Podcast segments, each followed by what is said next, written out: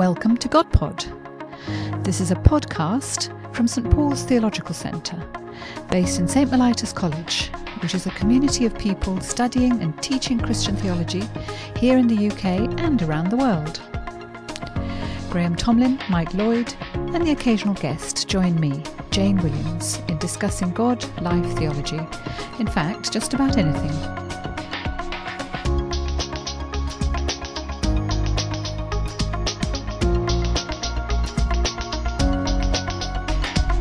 Well, hello. Here we are back again for another episode of GodPod. Back in the bunker. Back in the bunker. Here we are below ground, looking up at the skylight. Hopefully, that someone will feed us a little morsel of food. it's not that bad. Um, but today we have um, uh, myself, Graham Tomlin, and we have Michael Lloyd. Hi. And uh, I'm afraid we don't have Jane with us today, but we do have Dr. Chris Tilling. Either that or Jane's voice has gone deeper all of a sudden. You don't sound anything like it.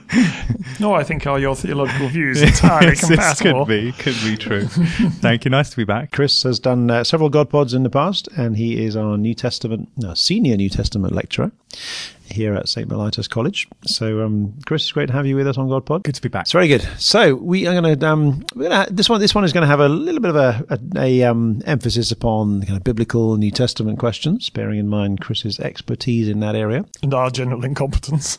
I wasn't going to say anything. Mike and I don't know much about it at all, but it doesn't stop us talking about it. But there you go.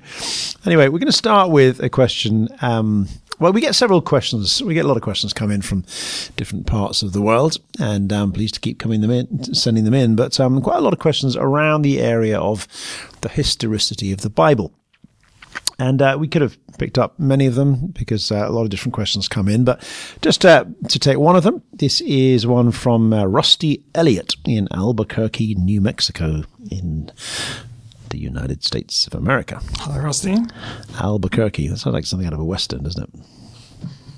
I, I want to go to Albuquerque one day. Sounds very good, That's isn't it? Graham fishing for an invitation to, to speak. That was very subtle, Graham. Al- Albuquerque. I love that name. Anyway, this is the question that Rusty says. She says, um, I say she, maybe it's a he. I would imagine it's a he, but I. Yeah, it I'm- could be. Sorry, Rusty. We got off to a terrific start. good. here. Very good. Maybe do he, she from now on. Here is the question. How do you respond to people who uh, take pleasure in challenging the historical accuracy of the scriptures, and in particular the New Testament? Uh, I'm a parishioner in an Episcopal church where the views of Marcus Borg, John Dominic Crossan, and Adolf von Harnack are very frequently topics of discussion. So, what uh, what are our thoughts on that? How do we? Um, what, what, what do you do if you're in an environment where that happens, or, or if yourself you are troubled by um, historical criticism of um, of the the Bible? Does it matter that many scholars seem to say that many of the things that purport to be history in the New Testament, in particular, may not be? Does that matter, or um, should we be more concerned and take a very different view of it? The first thing to say is uh, that at least they are taking the historical questions seriously because it matters. Uh, Christianity is proclaims itself to be. It is a historical religion. Either God became human in the person of Jesus of Nazareth, or he didn't. Uh, and therefore, we have various commitments, historical commitments. Uh, that's not to say that every single thing that's said in the Bible needs to be absolutely historically, literally true.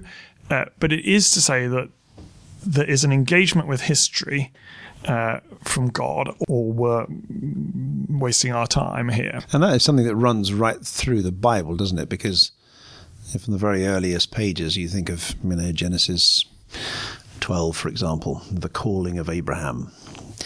That is a it's a kind of it's purported as a historical thing that God did call this particular person, this particular people, for a role within the world. You know, Christianity and its history in in the Hebrew Scriptures doesn't have any sense of a sort of set of ideas. It's not a philosophy in that sense that is ahistorical that sort of floats somehow above history. It, it, it either interacts with history or it's a very different thing altogether. And so it seems to me you can't quite avoid the historical question. Yeah, G.B. Caird, who was a New Testament scholar, um, a number of years ago, he wrote Christianity appeals to history, Therefore, to history it must go. So there's a sense in which we, we, we do read the Bible as historical documents. Unfortunately, of course, it doesn't answer all of the questions then, does it? There's a lot to wrestle with when it comes to reading the Bible as historical documents, because this is not to say that it's all historical in a straightforward sense. So if if the um, if we want to say that that Christians can't avoid the historical question, it's not really open for us to say, well, it's fine. It's all a kind of um, it's a it's a it's a it's a story. It's a philosophy. It doesn't really interact with history. Well, it does interact with history. That's the kind of very nature of the Christian claim that God has entered into human history in the history of Israel and in the person of Christ, in the incarnation, the resurrection, and so on. What does that then say about how we look at perhaps some of the details of the Gospels, for example? And how historical do they need to be? Yeah, I mean, one of the there are so many different perspectives on this, but one of the things I like to talk about in classes is to get us back. Why are we reading these documents? You know, what do we expect from them? Um, we're ultimately reading them as holy scripture because we believe that God is going to speak to us through these texts. Um, and I think that is a very helpful starting point these texts are there for us because they are the word of God, because they because we expect that God is going to speak to us through these texts. That's primarily why we're we're reading them, right?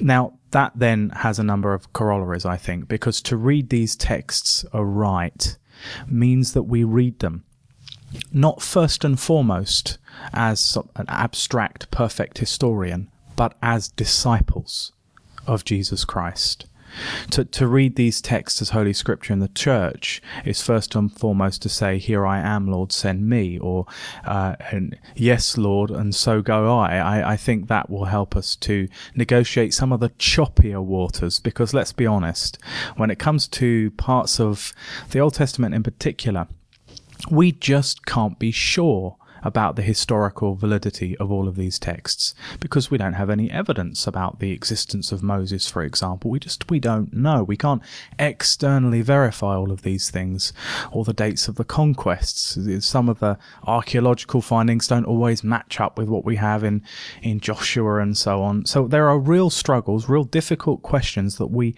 we can't avoid, that we can't dodge, we can't pretend aren't there. Um, but through, through the storm, the anchor is this we read these as the Word of God in order to say yes to Jesus Christ.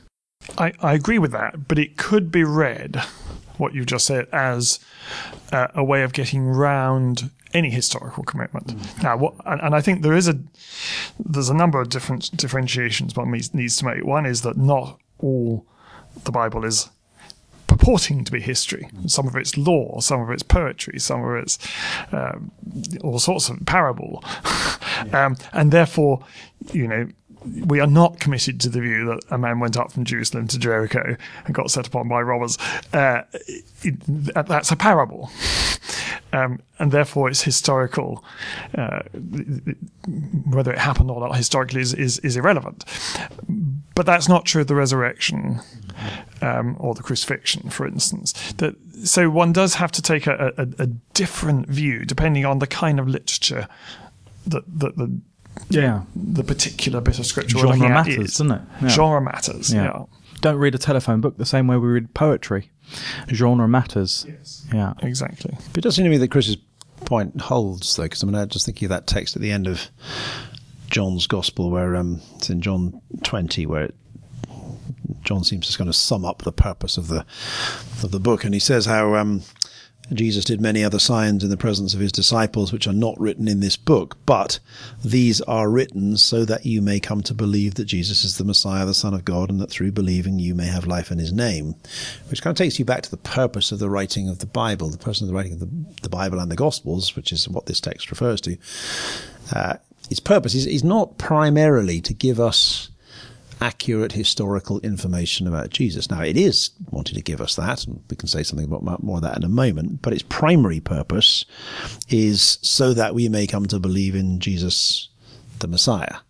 And that's a subtly different purpose. It's not a documentary to give us information. It's, it's, it's, it's, its risen with a very, very definite purpose. It is that we might come to believe in Jesus Christ.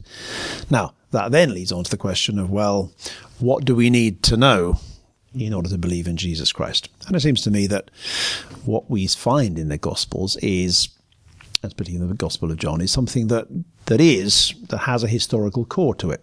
I mean, I guess those of you who listened to Godpod 82 with Richard Bauckham, um, uh, you go back to listen to that if you want to, but it's a, it's a, you know he argues quite strongly for the the eyewitness account of, of, of, the gospel writers that there is a very strong historical core here. There's a good reason for re- for, for, thinking that uh, the bulk of what we read goes back to very early eyewitness mm. accounts.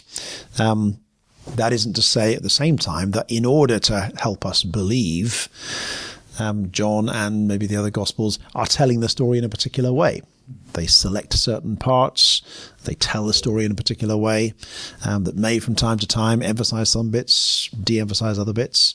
Um, and so, therefore, uh, seems to me, you know, we have to kind of give the gospel writers a bit of sort of leeway to, to, to, tell their story in such a way that they don't feel has to be this happened, then that happened, a sort of exact documentary account, because its purpose is different. Yeah, and that's Michael's point earlier on is about genre. If if the Gospels are in terms of genre uh, in the same family as Greco-Roman biography, Greco-Roman biography. Um, like Suetonius's Lives of Caesar and, and so on. They, they weren't there to give perfect historical, detailed, and chronological information. They were there to give you the gist of these lives.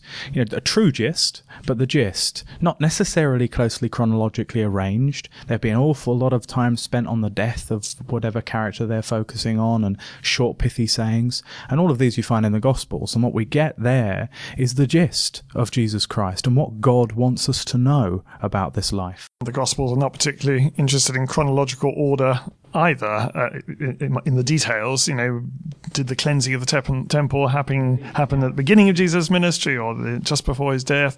Th- those are different things. But but the question uh, asks particularly about people who who delight in knocking the historical basis, and and my suspicion is that people who actually enjoy that process have a different religion in mind that that because of the historical commitment to God becoming human in Jesus Christ and being crucified and raised, that gives one one's view of God a Jesus shape, uh, and somebody who's trying to knock the connection, the historical connections off the board is actually presumably got a different kind of God that they're trying to present, or at least there's a danger that that yeah. is what's going on.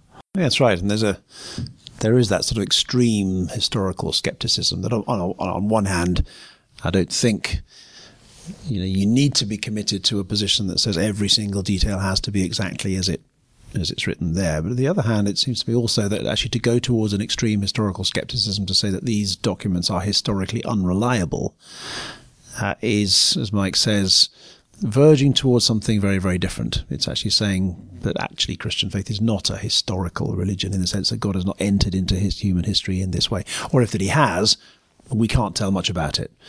In other words, what it leaves you with is a sort of blank Christ, this sort of principle that God may have entered into human history, but we can't tell much about him.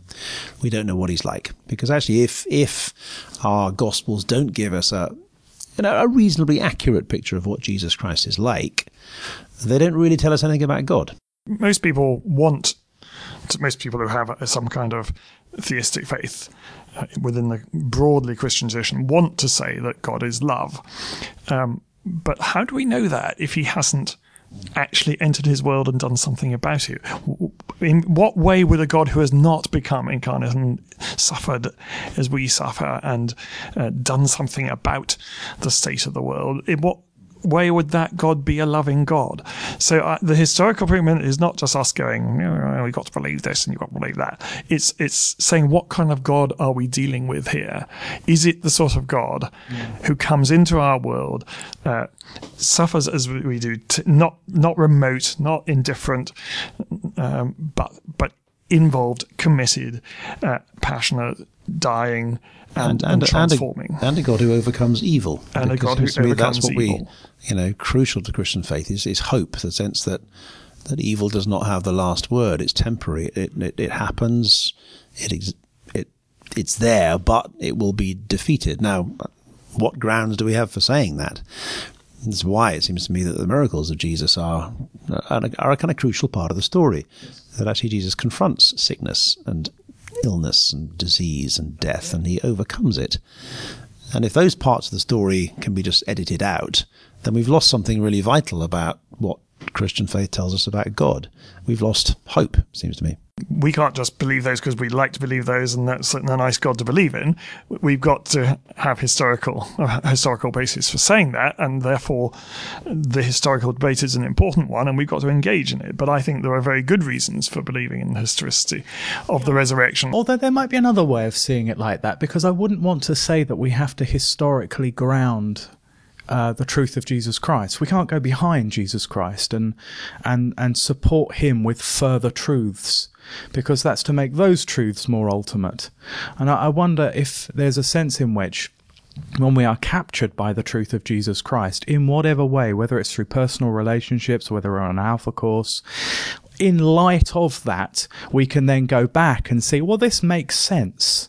Uh, we can see how this might make sense of some of the historical information. Not always, but the, but the whole idea of suggesting that we could justify historically uh, resurrection and things like that isn't going to convince many historians unless they have already been gripped by the reality of Jesus.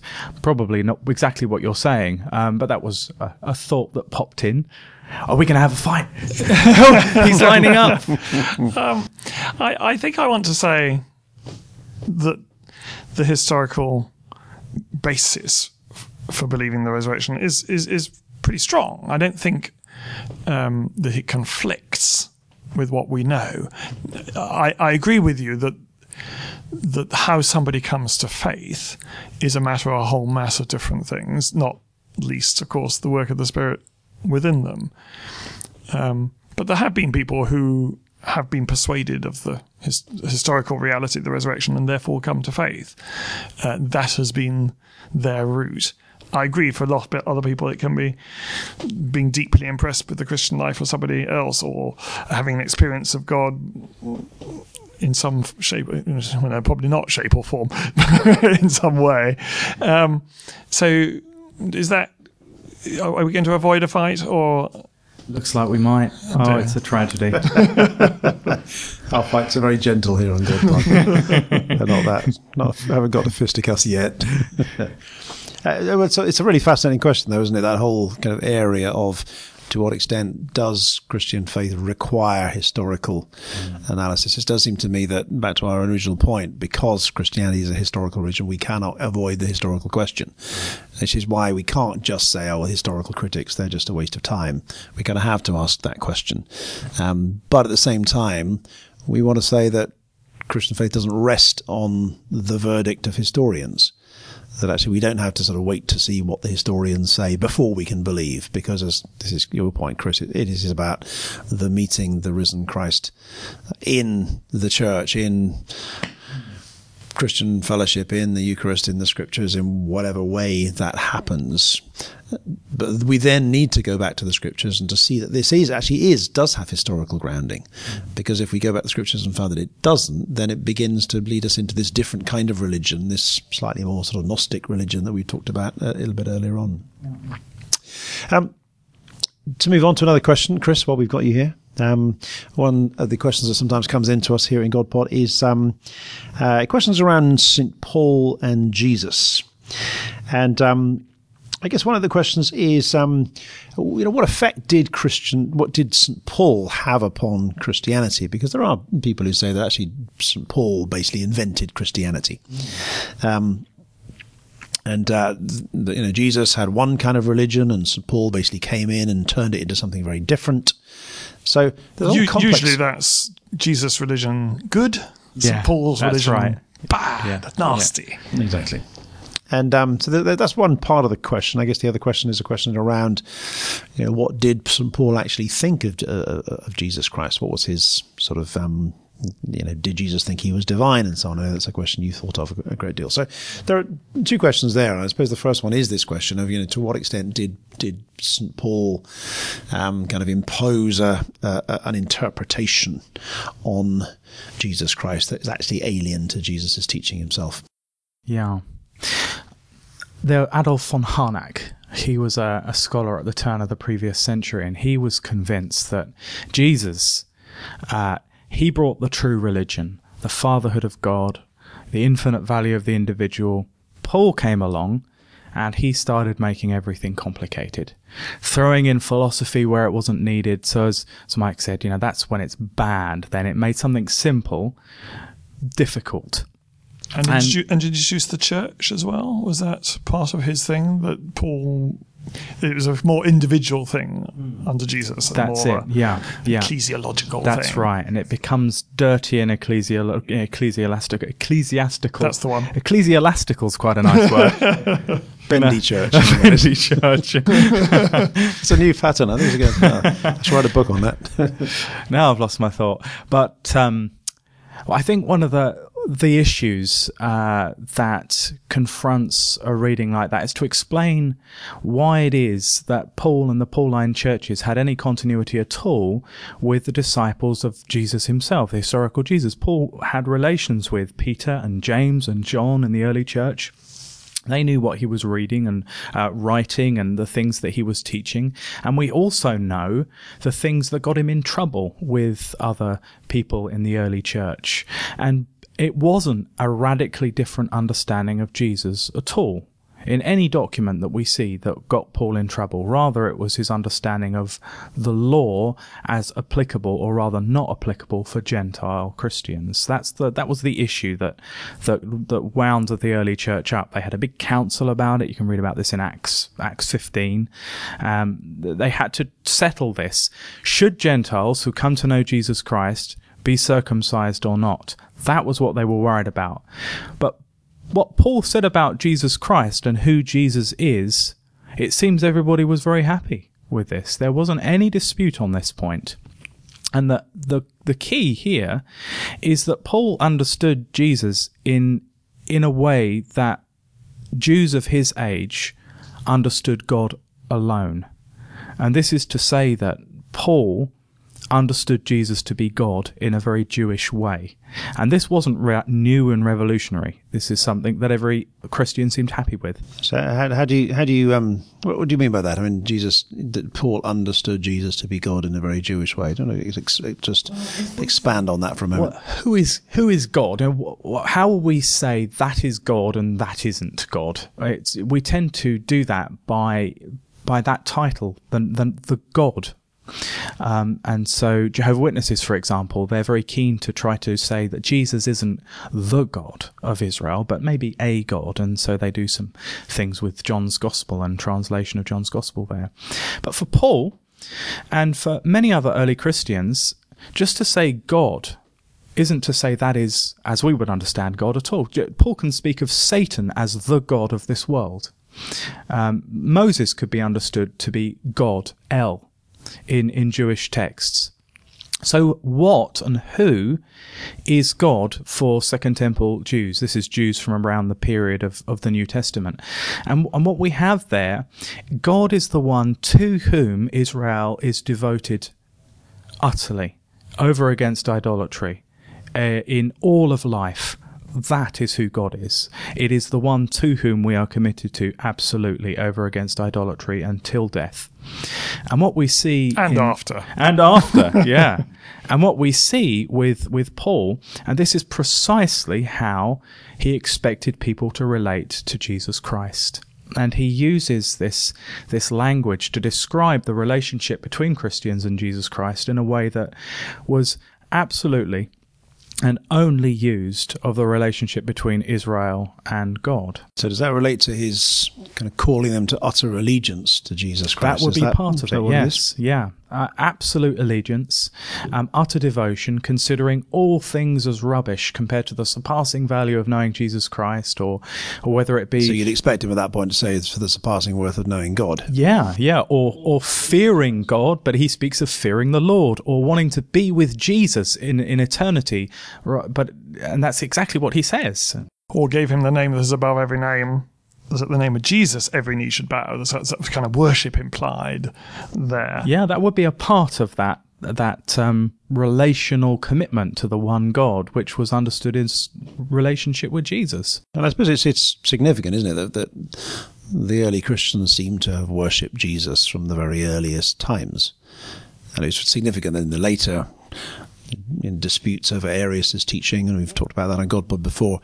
You know, in the um, the fourth century, one of the key points that Athanasius makes about against Arius, who wanted to argue that Jesus was not fully divine, Athanasius said, "Well, hang on a minute. You know, we've always worshipped Jesus."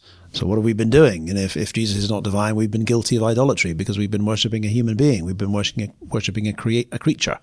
But he was able to appeal to a long history of Christian worship of Jesus, which presumably goes right back to the very beginning, including the time of St. Paul and Yeah, so mostly. I mean, some scholars have said, but there's not that much evidence that Jesus was worshipped in the Paul in Paul's letters. But I think that just that's a very restricted definition of worship. You know, Paul says that our whole lives are acts of worship. You know, Romans 12. And there's a sense in which our, the whole lives of these Christians were patterned after devotion to Jesus Christ. Um, and, and in that sense, there's worship of Jesus from the very beginning. people often have it in their minds that um, uh, Paul is a late development. The early, you know, the Gospels tell us about uh, you know, a Jesus who isn't yet divine, but it's only when you get later to Paul that uh, you have divinity. But of course, that's wrong in two ways. One is that Paul is earlier than the Gospels, uh, and therefore closer to the events than the, the actual Gospel writers. Uh, and secondly, the Gospel writers seem to have the same view of Jesus that Paul does. Uh, I'm thinking of just a little uh, tiny little bit, uh, hardly noted by the by Luke, but where uh, he drives out a demon from a demoniac, uh, and the man. Uh, Jesus says to the man, "Return home and tell how much God has done for you." And then we're told the man went away and told all over the town how much Jesus had done for him.